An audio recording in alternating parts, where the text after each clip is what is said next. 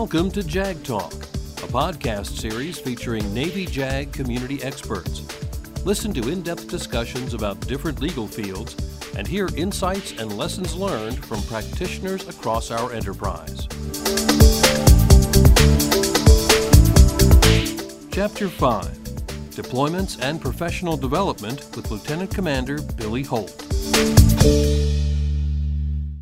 Hello, my name is Lieutenant Commander Alex Wann, and with me today is Lieutenant Commander Billy Holt. Hey, Billy, how you doing? I'm doing well, Alex. Great to be here. Hey, thanks so much for agreeing to uh, be a be a test subject in this podcast series. I wanted to talk to you in particular about lots of these these jobs that you've held as a lieutenant, uh, and you know, see if we could flesh out uh, the details and the context of these jobs, so you know, other lieutenants that might be considering these can kind of have an idea of what they begin themselves into. How does how does that sound to you? No, that sounds great. And first of all, I just want to say thank you for for inviting me to to chat with you and i'm excited about what you're getting started here and looking forward to listening to some of the others and, and hopefully learning some things. Well uh, so billy you've just a quick run through of your bio. You started at nilso northwest uh, at the time there was nilsos uh, and then you worked at whidbey island. You went to iraq with task force 134 and did detainee ops. You were one of the jags at uh, surflant in norfolk and you deployed with PHIBRON 6. You were then with uh, Naval Special Warfare Development Group, or DevGRU as people like to call it. And then after that, you were at RILSO Southeast as the PDO, and now you're at graduate school at University of Virginia studying international law. Is that pretty much it right here? Yeah, you got it. Okay, let's start with kind of the the job that everybody's heard of, but nobody really knows much about your your time with Naval Special Warfare Development Group. Uh, you were there in, from 2011 to 2014. Uh, what what does a JAG do there? How does a JAG fit into the the DevGRU mission? Sure. So I'd say it it, it actually changed uh, quite a bit the the summer that I got there in 2011 in a, in a pretty cool way uh, Admiral DeRenzi had approved growing the the number of JAGs that, that work there from three to five. And so when I got there in summer 2011, my billet and, and, and another uh, officer, Matt Wooten, with me, we were two new positions. And, and the reason they did that was in order to have four lieutenants and then one senior uh, officer, either an 05, senior 05 or an 06, depending on, on where they're at there, so that the lieutenants could be linked up with the, the deploying uh, operational squadrons and, and sync up with their cycle because uh, that command there it's, it's very very high op tempo uh, and, and they, they kind of go through uh, this 16 month cycle of, of training for four months deployed for four months back home four months deployed again four months. And so when we were able to grow to, to five attorneys there each of the lieutenants got to sync up with one of those squadrons. And, and that really allowed the Jag to to fit into the mission in, in a really special way because you had so much time with them both throughout the training cycle and on the on deployment that you developed a level of closeness and trust that, that that's pretty unique uh, amongst SJAs for for operational commands. By the time I left there, the squadron I was synced up with, I had done legal assistance for practically every guy in the squadron, uh, and and forged some really strong relationships, and it, and it really makes the JAG able to generate more value and, and contribute more to the mission. And it, it also makes the, the job a lot more rewarding for, for the lieutenants that get to work there. So you were kind of the JAG for that particular squadron. You stayed with them the entire time you were at DevGRU. That's right. Yeah, okay. that's that, that that's the plan. And when, when you're back home and you're in garrison, you know those guys sometimes they might be going on jump trips or you know doing all kinds of kind of fun stuff. And sometimes you can you can jump on those too and, and get get some of that fun. But when you're not doing that then you're carrying a lot of the the, the standard uh, SJA type duties. So you're working back in garrison and you're you're doing investigations and ethics and and the discipline for, for, for the rest of the command. But then once they deploy that's it. You you go with them you go downrange where where, where they be. And and you're supporting their operations full time. Okay, when you say supporting their operations, how much of that are you allowed to uh, discuss in an open forum? Like, what does that mean?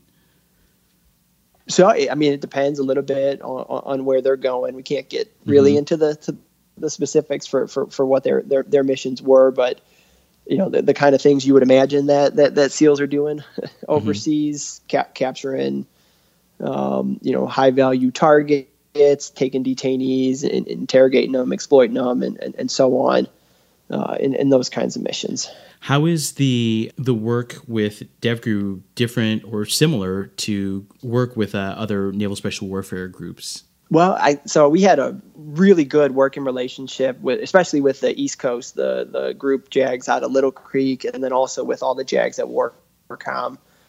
Uh, so I think that there is a fair amount of overlap. The the communities do have pr- pretty similar missions. The the jobs at DevGru just they they differ in terms of kind of the I'd say the the amount of time you spend away. You, you're, you're going to if you're if you're at that command, you can expect to be gone more more than you are home, and, and that's not really the case as much with the other NSW jobs. Uh, and then the nature of some of the the questions you get, they, they really do vary because some of the missions are a little different, authorities are different, and so it ends up being a little bit more of, of a niche practice that you have to learn when you get there. Whereas the the other NSW jobs you get a little bit more of a standard set of SJA kind mm-hmm. of problem set that you're that you're working through. Uh, but both are both are phenomenal jobs, and I know the the Jags that were at the groups had had a great time and got a lot of learning and, and, and reward out of being there. What uh, what was your um, most favorite and kind of least favorite thing about the job? Sure. I, well, I'd say actually it's probably the same thing. Uh, it, it, was both my, my, my most and least favorite, and that was the like really learning how to be okay with being uncomfortable. So mm-hmm. I, I, checked in along with with Matt Wooten uh, on a Friday, and, and the following Monday we were shipped off to to SERE training, and, and you're you're pretty uncomfortable going through that training. And I really think for three years that level of discomfort didn't abate very much. Uh, you know, it might might have changed a little bit in the nature of it, but, but comparing it with with other SJA jobs that I had, after a while, you can start learning the you know the rules of the game and the ballpark that, that, that you're playing in, and you kind of understand roughly where the questions are going to come from and, and what their nature is going to be and, and just working at DevGru that never happened for three straight through uh-huh. for three years. It was it was like learning how to play basketball but on ice skates or something gotcha. along those lines. Something totally unfamiliar, always a little bit of a, a wrinkle and a twist, and that I just love the way that that challenged me to to keep growing. Mm-hmm. Uh, it, it, made it made the job pretty pretty relentless, and you know by the time you get through the three years there, you know, you're you're you're pretty tired and, and, and ready for for a little bit of a change, but but it certainly stretched me and made me comfortable recognizing that that you need to be in that discomfort in order to grow. Gotcha. So uh, you were in your third tour when you were there. Is that kind of the normal cycle for lieutenants? That is, mm-hmm. yeah. So you typically you got folks, and and I think it, it probably will change over time with what they're screening for. When, when I was screening, pretty much every lieutenant had had already done a deployment and had probably had some SJA time that was going to be raising their hand. Mm-hmm. It, it, that may change a little bit now with with not quite as many de- uh, deployment opportunities uh, out there, but typically what what they're looking for is someone with a couple tours under their belt, some time showing that that they can be a good SJA. hopefully if they have had an opportunity to deploy show that they could perform you know in, in that kind of environment and then just superior performance throughout that mm-hmm. that that's kind of what they what they want to see yeah so that kind of hits my next question of uh, what's uh, you know what characteristics would um, a judge advocate have that would make them fit best with the devgru mission so i thought long and hard about mm-hmm. this while i was there because i got to take lead uh, on the peer level at least in in running the screening for the lieutenants for two years in a row. Uh, both picking my replacements and then running it right before I was out the door for the folks that would come in the year after me and and and kind of thinking through what what what are we looking for? What what's the best people? Because there's way more than than enough qualified uh, folks in the JAG Corps that would absolutely do a great job there. So it's kind of just picking what what is the best fit and, and what I narrowed it down to, what I was looking for, at least for my recommendation for who'd be good there, was you got to be a really good teammate. You have to be somebody who it's your nature to look out for, for for those around you and to help them out. That can't be something that you're just you're you're doing it for show. It has to has to really come from from from, from your makeup. Mm-hmm. And that's not the easiest thing to screen for, but you can get a decent sense of it when you spend a week or two with folks doing the screening. Mm-hmm. And then the second point is to succeed there, you have to really love this. Uh, you have to love being a JAG, love being an SJ, love love the Navy's mission. I think if you're motivated by anything besides just absolute pure love uh, for this, you're going to burn out because mm-hmm. The work is so rigorous. Uh, the the demands really choke out most of the other kind of pursuits you'll have in your life at that time, uh, and it's not the kind of place that has a lot of external reward because mm-hmm. everybody that's there is a superstar in their own community, and so it's not the kind of place where just doing a great job, you're going to get a whole ton of pats on the back. So you really need to be internally motivated. And I think the folks that that succeed the most there are the ones that, that, that they're doing this really out of love, and that's their motivation. Gotcha. You deployed multiple times with uh, DevGru. You also deployed with uh, PHIBRON Six when you were. Uh, were you attached to Surflant at the time? Yeah, I was. Okay. Well, let's switch over. Let's switch over to that to more kind of you know a, a, different type of naval deployment, I guess. The you you deployed with Operation Unified Response, which was um, humanitarian assistance for the earthquake in Haiti. Tell us a little about that. Like, what was your responsibility in the mission, and how did you fall into this?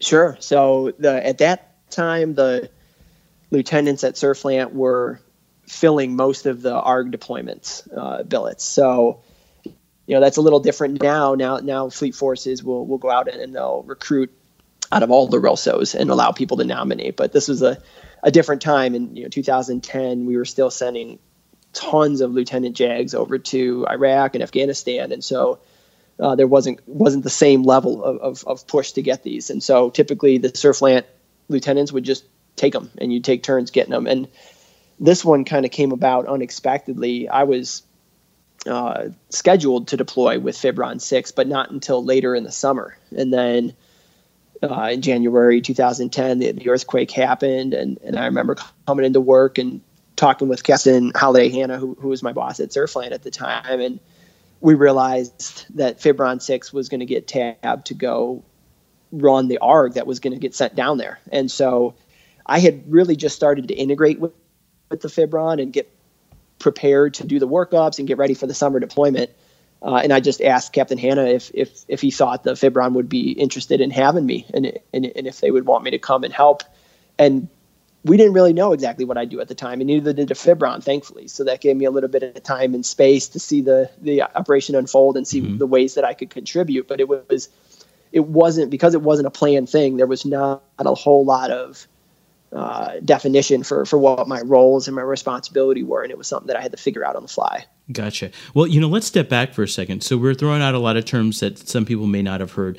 Uh, there's there's a phibron, there's an arg. Can you kind of go through you know how those break down? Sure. So when when our amphibious ships d- deploy, typically we'll have a large stack, either an LHD or an LHA and then we'll have a couple other amphibious ships that, that'll deploy with them. When they come together to deploy, they'll form an amphibious readiness group.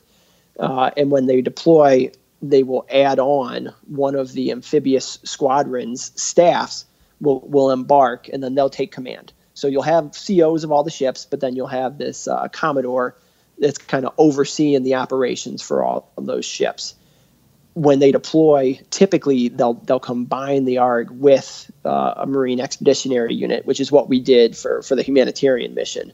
And so we also you know, joined up with uh, the 2-2 MEU, and together the Commodore and the and the Colonel who's in charge of the MEU had joint responsibility for for the humanitarian efforts that the Navy was conducting.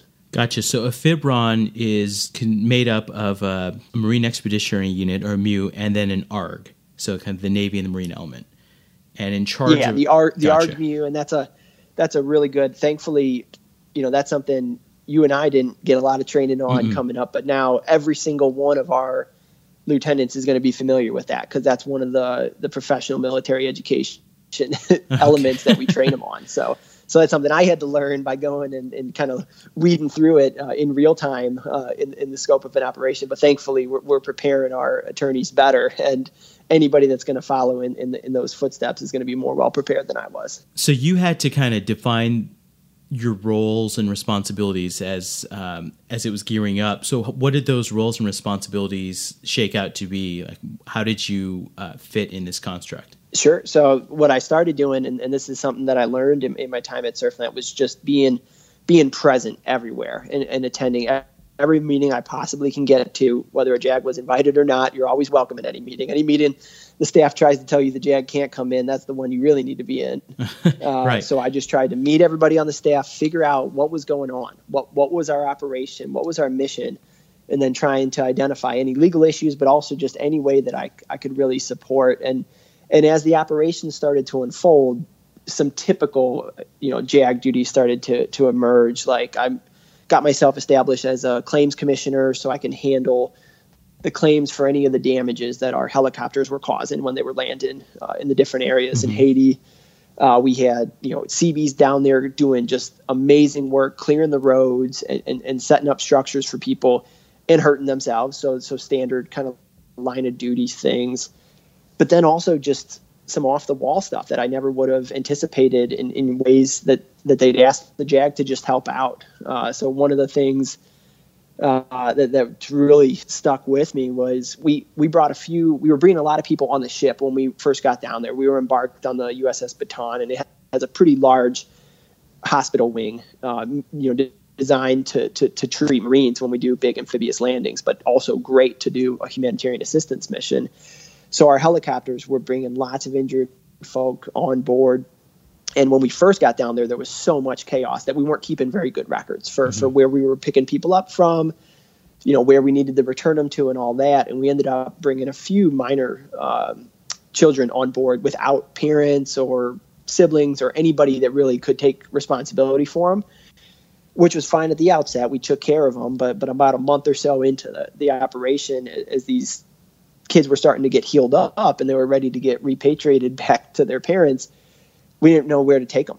And and for the first one that came up, we didn't even really know where to start. Oh, uh, this was a, a six year old mm-hmm. girl, mm-hmm. and sadly, you know, she just didn't she didn't have a lot uh, to to explain to us about where she grew up, mm-hmm. what her house was, any of that kind of stuff. So we didn't have much to work off of, uh, and it was really rough trying to figure out what's the, what's the best way forward. And so I leaned on my JAG command up the chain and sought some guidance, and what we ended up working out was working with the government of Haiti to transfer custody to them so that she can be placed in an orphanage. And UNICEF was taking lead on uh, setting up the, the, the mission for for all the orphans uh, coming out of this earthquake. And then the hope was eventually she'd be reunited with her parents through the ways that they were trying to to reconnect folks. Uh, that was very unsatisfactory. Mm-hmm. Turn, turning her over, you know, really broke my heart that we had we had healed up her her broken arm, but potentially, you know, made her into an orphan just because we didn't do a good enough job of really tracking where we were taking folks from. So, the next time we had a, a child ready to be repatriated, you know, I really wanted to do better by, by the person, and thankfully, this was a five year old boy, Robinson uh, and I think about him all the time. He's just a really cool little kid. He had become a rock star on the ship. All the all the sailors on the Bataan just loved him. They were giving him sweatshirts and teddy bears and all kinds of cool stuff. Uh, but he had a little bit more info that, that he could help us with. Mm-hmm. So I joined up with with the Marine, the MEU JAG that was with me, uh, and together we got a Marine Creole linguist, and we interviewed Robinson and created – what basically looked like a wanted poster. So we put a p- couple pictures of him on on there, and then we used a, you know, in English and Creole, a bunch of facts about him, and then we, you know, took a helicopter out to the area we thought that he had come from, and just distributed these papers around town, these flyers, trying to see anybody that might know the know the person. And we found somebody that knew his dad. We went and we talked to his dad. Sure enough, he had pictures of Robinson. We took a bunch of photos of the dad and his sisters uh, brought him back to the ship, showed Robinson, and we were able to confirm that this was definitely his dad. So the next day, we brought Robinson uh, to the shore to to reunite him with his dad, and just something you can't even script this. As we're as we're going to get the father, this other guy walks up, up to us and says, "Hey, the, the Americans took my sister about a month ago. Can you help me find her?" And he pulls out a picture, and it's the girl that I had just turned over to the government of Haiti a few days prior. So oh, I said, wow. "Yeah, I actually do know where she is," and we brought him back. and we were able to link him up with the government of Haiti and somehow managed to to reunite both of the kids with their families. There was nothing in the, the you know the JAG man or any kind of manual that that really was helping for that. It was just trying to to do the best in, in a really weird, uncertain situation and, and, try to help people. Right. You know, it, it brings up such an interesting point because when you're deployed, and this happened a lot when I was in Afghanistan, you have your JAG duties, but a lot of times you, you kind of fall into these other duties uh, just because you're a capable officer and you're organized and you're smart and you're really just kind of you're good at thinking on your feet you know you get placed in these really awkward positions and such and all you can really do is keep your brain moving and and and, and try to fall back on you know kind of your common sense a lot of times. Yeah no i think i think you hit it you hit it on the head there alex. That that's some of the most enjoyable parts of being an sja in my opinion. Right and i think you gain more credibility as an sja in a deployed environment or any sort of you know legal officer or whatever if you're the one that can solve problems. Battle space owners trust you more. Uh, they kind of, you know, open the kimono a little bit and they let you in in the inner circle, and then they start letting you into those meetings that you were talking about, where before the door was closed, and then you can really do some some good work. So it's one of those things where, you know, you could be in the middle of it and you're like, I.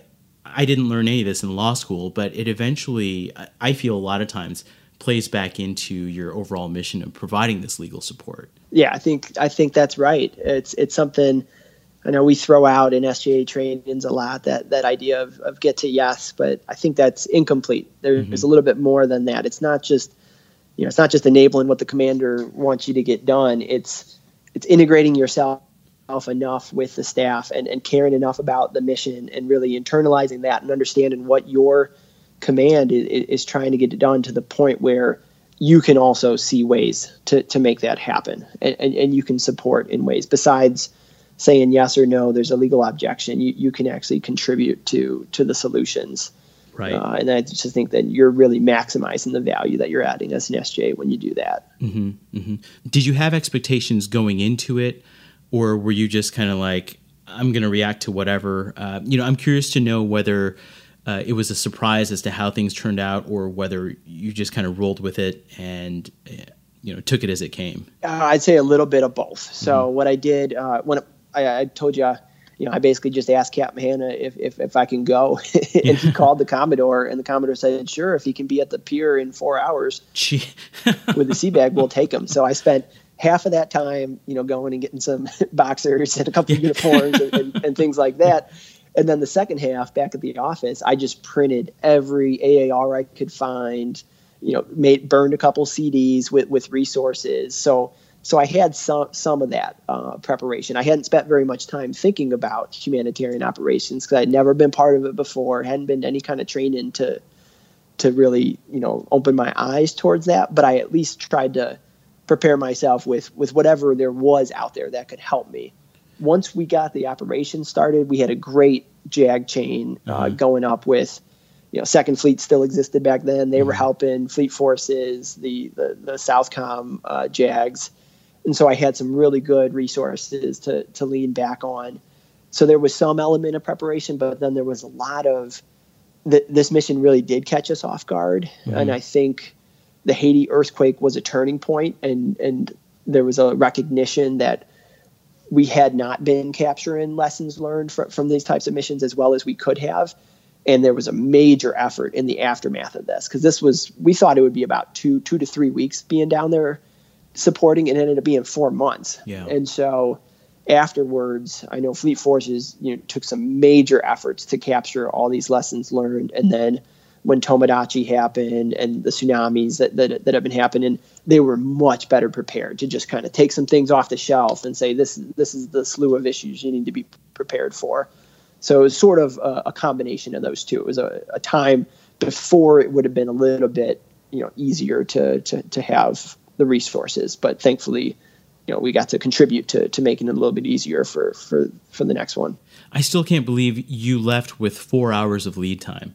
Like, that's it's such a, a quintessential like you know recruiting type story. Like when you're when you're at the school, you know, and and being worldwide deployable, that definitely puts a uh, a realistic bent on that that term that everybody hears. yeah, for sure. Yeah, yeah. Well, so those are to you know comparing that with your your DevGru experience, I mean, both are part of the Navy's mission.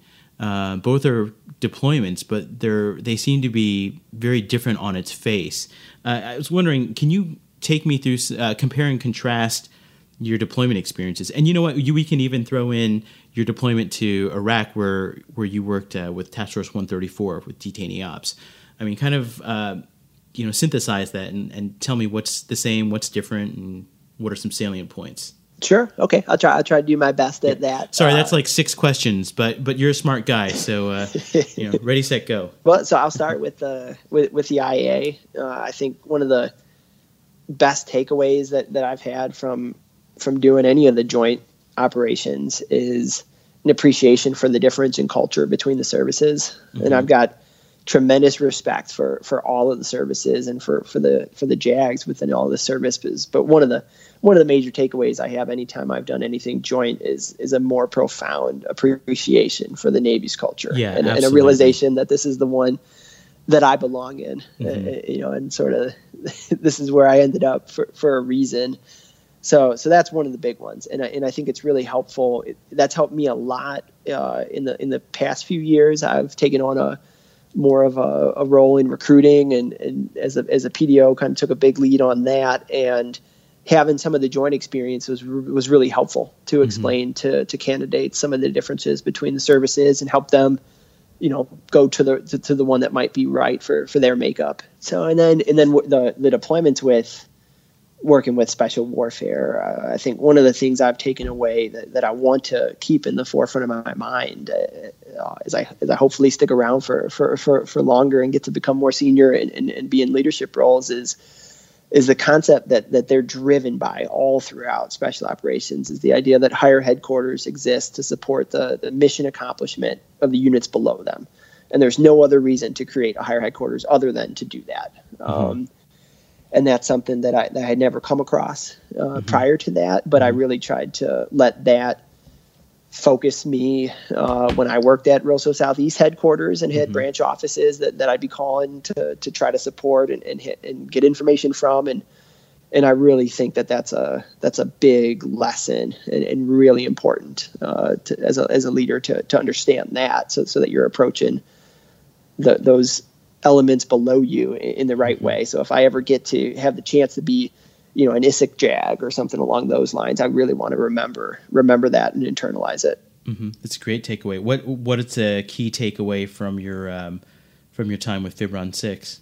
I mean, that was my first real integration to the Navy. You know, mm-hmm. to that point, I think I, I, had about three years in. I had had done an IA and, and had spent time at a NILSO, you know, doing legal assistance in defense, but but the four months that I finally got to, to spend on the ship and, and integrate with the staff and get qualified as a staff watch officer, that really stoked my fire for, for wanting to stay Navy and for loving it. And mm-hmm. ever since I left there, I've been raising my hand every chance I could to, to, to get some sea duty. And finally, coming out of school, I, I get I get to do it. Um, and that was that was my di- my biggest takeaway was just how special it is to to be out in the middle of the ocean and and the the bonds that you get to form with, with the folks that are around you, the pace of, of life that you have, it's just something that's you can't compare that to, to any other way that people live their lives. Uh, and I think if we've got a chance to do that, we, we've got to take advantage of that every chance we can. If you found yourself running into people that you were uh, deployed with? Oh yeah, all the time. Actually, one of my the the deputy uh, ops officer for, for for PHIBRON Six is a JAG now. Is that uh, right? Yeah, Benita Stentiford. She was her name was she, she wasn't married yet then, so uh-huh. she was Benita Williams. So I think her her married name now is Stentiford. Last. I heard, she was in, in Norfolk. But uh-huh. yeah, we crossed paths. She she found out she got picked up for the LEP program while we were down in Haiti. Oh, that's awesome! It really becomes a smaller navy, doesn't it? Like the longer you stay in, and and we for haven't sure. even been in that long. Oh, well, I actually another one. I uh, just started taking the spring semester courses here at UVA, and my professor for law of armed conflict is a retired Navy captain, Brian Bill, and he was my boss in Iraq ten oh, years ago. Jeez, how are you liking school? Oh, I'm loving it. This yeah. is this is absolutely the one of the best years I've had so far, yeah. and, and I pinch myself every day that, that that the Navy sent me here to you know take a step back and, and have the time and space to to look at all the different things that, that we work on, but from a different perspective. Uh, I really treasure this time. What sort of classes are you taking? So it's I'm, I'm really glad that that I found out where I was going um, for my next tour um, early on because mm-hmm. it's it's allowed me to really focus in my studies. So I'm definitely focusing in on international law, but trying to even within that focus what I research and, and, what I really dig into on the on the Pacific area to try to try to prepare. So so I'm taking uh, law of armed conflict, international law and the use of force, um, environmental law, national security and information. I got to take two classes with Professor John Norton Moore, who's just a living legend. He was the very first professor of national security law. He negotiated the Law of the Sea Convention in the late 70s, early 80s. Mm-hmm. And so I got to study oceans law and uh, a seminar that he runs on war and peace uh, last semester. And then those were those were awesome. So far, we've covered your deployment, and your time with DevGru, with uh, Surflant and PHIBRON 6.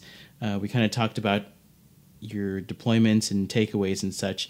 Well, let's let's talk about your your very first tour and then your very your most recent tour before school. You started off at um, Whidbey Island, NLSO Northwest, doing defense and legal assistance, and then your last tour before you went to school. Uh, it's kind of this bookend NILS tours. You were the the PDO, the professional development officer at RLSO Southeast what makes a good PDO? You know, what what type of person would would be a good PDO? Uh, well, I can just speaking from personal experience. I I did not self select. I mm-hmm. didn't really. I had just spent the you know the three years at, at DevGru, so was, uh, you know, kind of lost a little bit of touch with with a lot of the changes that had been going on in NLSC, and I had read all the JAG news as they came out, but it just wasn't at the forefront of my mind. So so I didn't have a good sense of what the PDO was when I was going through that de- de- detailing cycle, and it wasn't something that I was really, you know, had visibility on until mm-hmm. the detailer recommended that I consider it. And I talked to talked to my mentors and, and, really thought it sounded like it'd be a really neat way to contribute and, and, and something that I'd want to do. Um, so but, it wasn't it know, wasn't even on your list. No, not not my initial hmm. list. No, um, and I, frankly, I would not have been able to really articulate exactly what the what the PDO does you know, at that point until I had done a little bit more research uh, uh-huh. and then decided to, to raise my hand for it and, and, and try to, you know, pursue it. Uh, but it's something that I've thought a lot about as far as you know, I've talked to a bunch of people that were interested in it since, since, since I was in the, in the seat, I'd get a lot of calls for people that were considering and put it on their list. And I really think that, you know, every single jag that's that's been successful enough as a jag to to to make it to a fort has all the tools to succeed as a as a PDO. Mm-hmm. And so I think what's going to make somebody make somebody a good PDO or make their PDO tour something that's really enriching to them and, and develops them is is going to be determined by how you approach the job, which which I don't think is that different than any other assignment. So, you know, the PDO job specifically, there's a there's a very heavy administrative burden that comes with the job because you're mm-hmm. tracking all of the training, the PDS. You typically end up handling a lot of administrative things just for for the RLSO that, that that aren't even necessarily associated with the training, and it and it's enough of a burden that I think you could you could fill your day just just handling you know the tracking and the administrative side and and and call that mission success and in doing so you would definitely be adding tons of value to, to your RLSO and to the JAG Corps. Um, but I think if you approach the job with a little bit more, uh, you know, of a broader vision for what it could do, and you can see just the really cool opportunity you have as a PDO, somebody outside of all the different departments, but who touches everybody throughout the command. Um, and see that that opportunity that you have to make everybody at the RLSO better, to to to to help put every single person in, in that command in in a better position to give their best and, and, and to really contribute everything they possibly have if if you kind of reform form your role in, in that kind of a mindset it could be a much more rewarding job and, and, you, and you might succeed a little bit more as a pdo if you look at it that way. So the mission was to improve everyone not just the first tours Oh, absolutely. Mm-hmm. Yeah, and that's I think it, that that might have been some of the misconception when when the program was first rolled out because it was rolled out at the same time as the FTJA program. Mm-hmm. But the vision for the PDO is absolutely you're the PDO for all of the core lieutenants. You're the PDO for your peer department heads. You're the PDO to the XO and CO, and, and you've got some responsibility to continue to work on their professional development. The CMC, uh, that's something that I really would have to continue to recenter myself on because I, I recognize a little bit of the the danger of creating a program where there's so much emphasis on training first tour judge advocates that the moment you transition, you go from month 24 as a, as a first tour, then you go to your second tour, you're in month 25. And there, there is a little bit of risk there that, mm-hmm. that you kind of fall off of the radar in terms of getting the attention and mentoring and development and training that you need. Uh, and so I think it's important for, for, for the PDO to recognize their their scope is is beyond the, the, the first tours. It really is taking care of everybody at the command, and and you got to be mindful uh, uh, of making sure that that happens. It's such an all encompassing job because the the way to achieve that mission at the different levels uh, just must require like completely different courses of action. Oh, for sure, and then you know that and that's just talking within RLSO and, and the DSO. But I think to to do the job right, you also need to be you know opening the aperture more broadly and, and looking at all the other you know jag community individuals in, in, in the neighborhood so mm-hmm.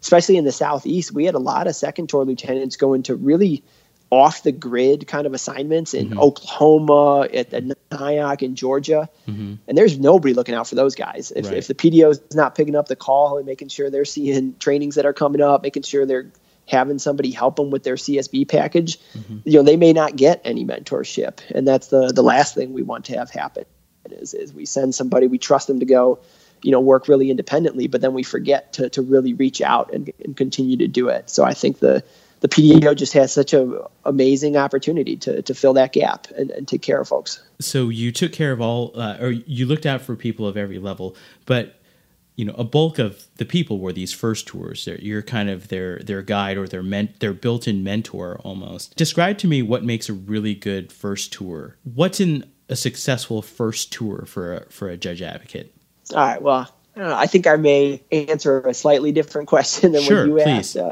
Alex. I think because I don't know if I'm even in a good position uh-huh. to say, say say say who are the you know what makes a really good first tour, but I uh-huh. will share what I ended up, it took a little bit while to, to develop it, this, but how I would explain to folks that would ask me, hey, what do I need to do to succeed? What, mm-hmm. what advice do you have for me as they're coming out of NJS?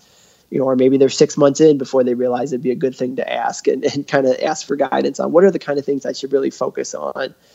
And what I eventually came to, to tell them is, you know, pretty much two things. The first is just whatever you're given right now, just crush it crush your task that's in front of you. And that could be your PDS, your first admin board, your first guilty plea. It could be the XO wants you to take lead on a hail and farewell, and you need to find a venue and you need to develop a good email and invite people and do that. Whatever it is that, that you're working on right now, just do that to your best of your ability and show you know just how capable and how much initiative and issue ownership you really have. And that was really responding to one of the themes that, that I kept seeing coming up um, that the lieutenants would ask me about is, is they would feel as though, hey, I'm not making an impact or I'm not making as big of an impact as I want to. I feel like I'm kind of I'm stuck in this time when I'm supposed to be training, but but I really feel like I've got more to offer.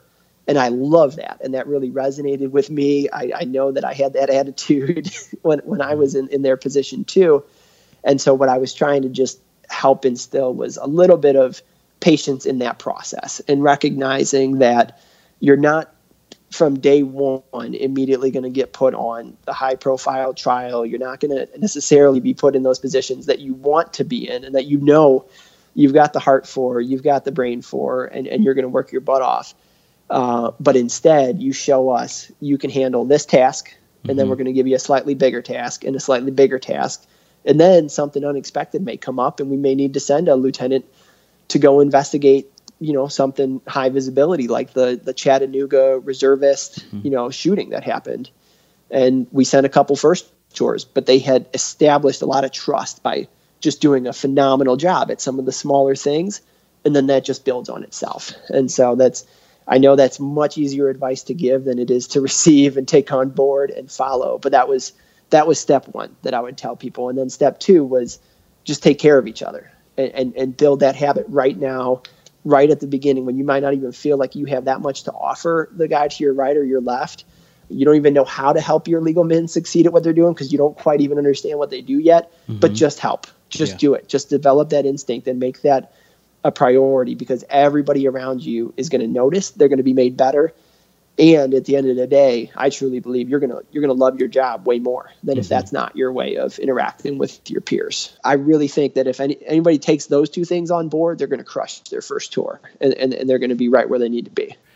Let me ask you this: If you could jump in a time machine, like you know, heat up the flux capacitor, uh, jump in the DeLorean, and go back to uh, 2006, what would you tell Lieutenant Junior Grade Billy Holt? Like, what sort of advice would you give him? No, I definitely would have to give myself a strong dose of my own advice, especially mm-hmm. on part one. Uh, you know, I like I like to think I had you know I, part two came kind of natural to me. Mm-hmm. I I had the benefit of getting sent to to Whidbey Island, you know, remote branch office, mm-hmm. which we don't do that anymore. Nobody's mm-hmm. going to get sent there for their first tour because because they're going to go to Bremerton. Um, but I got sent there with a really awesome JAG, uh, Jamie Head, who he's he's out of the, the, the Navy now, but I still remain really good friends with him. So we were out there together and really didn't know what we were doing. And our advice from from our CEO at the time was, "Hey, I trust you guys. Do your best. Just don't burn the place down." And and very first week we were there, we almost did because it was uh, the the building we were in was World War II era. It was an old um, clinic, and it had these fans that you know, one of them shorted and started smoking, and the fire department finally came and they realized we didn't have any sprinklers in the building. it wasn't up to code, and we really weren't even supposed to be working in there. Um, so it kind of started yeah. at that level. Um, but we we learned right from the beginning. We just had to take care of each other. And anytime I learned something, I would tell him. He learned something, he would tell me, so we can learn the job twice as fast because mm-hmm. we just needed to. Right. Uh, but but I definitely could have used a lot more patience. Uh, mm-hmm. When when I came in, we were sending you know probably between a quarter and fifty percent of the, the lieutenants in the NLSO were either about to go to Iraq, in Iraq, or had just gotten back from Iraq. Mm-hmm. And yeah. I knew that that was what I wanted to do. That was a big motivator for me to to to join when I did. Uh, so from moment one, every single time one of those downwind billets would come out, advertising uh, a deployment opportunity, I would call the XO uh, and he would see my phone number come up on you know the the info and pick up the phone and tell me what he had said before. You need to wait a year, Holt. We're not going to send you until you know something about the Navy. We're not going right. to send you over to Iraq. It doesn't make sense. And I wasn't I wasn't really appreciating it at the time, mm-hmm. but mm-hmm. but I know that that year learning what this was all about, learn, learning how to wear my uniform, how to how to address people, how to do some basic research, all that stuff was necessary preparation for me to then succeed mm-hmm. when I did get that opportunity to to deploy. And it's it's so hard to see that when you really just want to be somewhere else and, and, you, and you think you've got something to contribute. But that'd be the biggest takeaway. If I can go back and, and, and help myself learn that 10, 12 years ago, mm-hmm. I, I might have been a little bit more patient and, you know, a lot less of a pain in the neck for my chain of command. So uh, next tour for you after school is is what? So I'm heading to Japan uh, to work at Strike Group Five, uh, which embarks on the, the Ronald Reagan. Okay, you excited? Oh, I I'm ecstatic. Yeah. I, I, can't believe I have this opportunity. It's uh, it's exactly what I've I've wanted to do my my whole career, and mm-hmm. and to get the chance to do it. I mean, it it makes me nervous as heck because it's a, a, tremendous responsibility, mm-hmm. and, and, I don't want to mess it up, and I want to really do a good job. But but I, I, couldn't be more excited to to go have that opportunity to serve. I'll be have some really big shoes to fill coming in there behind uh, Commander Jessica Pyle, uh-huh. Um, uh-huh. but I'm gonna do my best. So how do you how do you even start to prepare for such a such a big responsibility? Well, I think this this uh, detailing cycle is very unique being at school where, yeah. where my the only purpose of being here is is preparation and learning so uh, finding out that's where i'm going early last fall was was tremendous because it's given me the chance to just really focus any research projects i'm doing papers i'm writing in on topics that are going to be relevant to, to that aor mm-hmm. so that's really helped me contribute. I'm also in a great spot being here at UVA. I'm right next door to, to the JAG school for the mm-hmm. Army. So I've got resources to, to CLAMO to pull AARs for the past few years, uh, deployments out there. And I can, uh, I've been working with Captain Huntley here to, to get access to some of the course materials for a lot of the short courses they have here mm-hmm. to really brush up on those kind of skill sets. But, but all of that, I know that you know, there, there really is no such thing as going into it to a job as, as a Navy JAG being fully prepared. Mm-hmm. It just doesn't exist. There's yeah. so much that, that you need to just be, be open to the idea that you're going to need to learn it on the job. Yeah. And that, that's how we work. And, and that's a great part of the job. I, I really cherish that. I think that, that that's a really, that's a, a feature uh, and, and not a bug in the system. So, so I know I won't, I'm not going to go there fully prepared and, and I'm okay with that because I'm going to be, uh, ready to to learn the job as I go there. Uh, and then I've also come to appreciate uh, Captain Klein, my, my, my, CO when I was at RLSO Southeast, really drilled home the idea that you need to to take care of yourself too. And so I think a big part of preparing for, especially for a job that's going to have a really rigorous deployment cycle for for for the two years I'm there. Keeping keeping up some some daily and, and weekly practices uh, in my life. So with with working out, doing yoga, meditating, those kind of things to to keep myself grounded and centered so that I have, you know, all that I possibly can offer to to the job and, mm-hmm. and to the Navy and to others. Uh, and I think that's a, a big part of preparation that it's taken me, you know, a pretty long time to really start to appreciate like I should. Good stuff. Good stuff.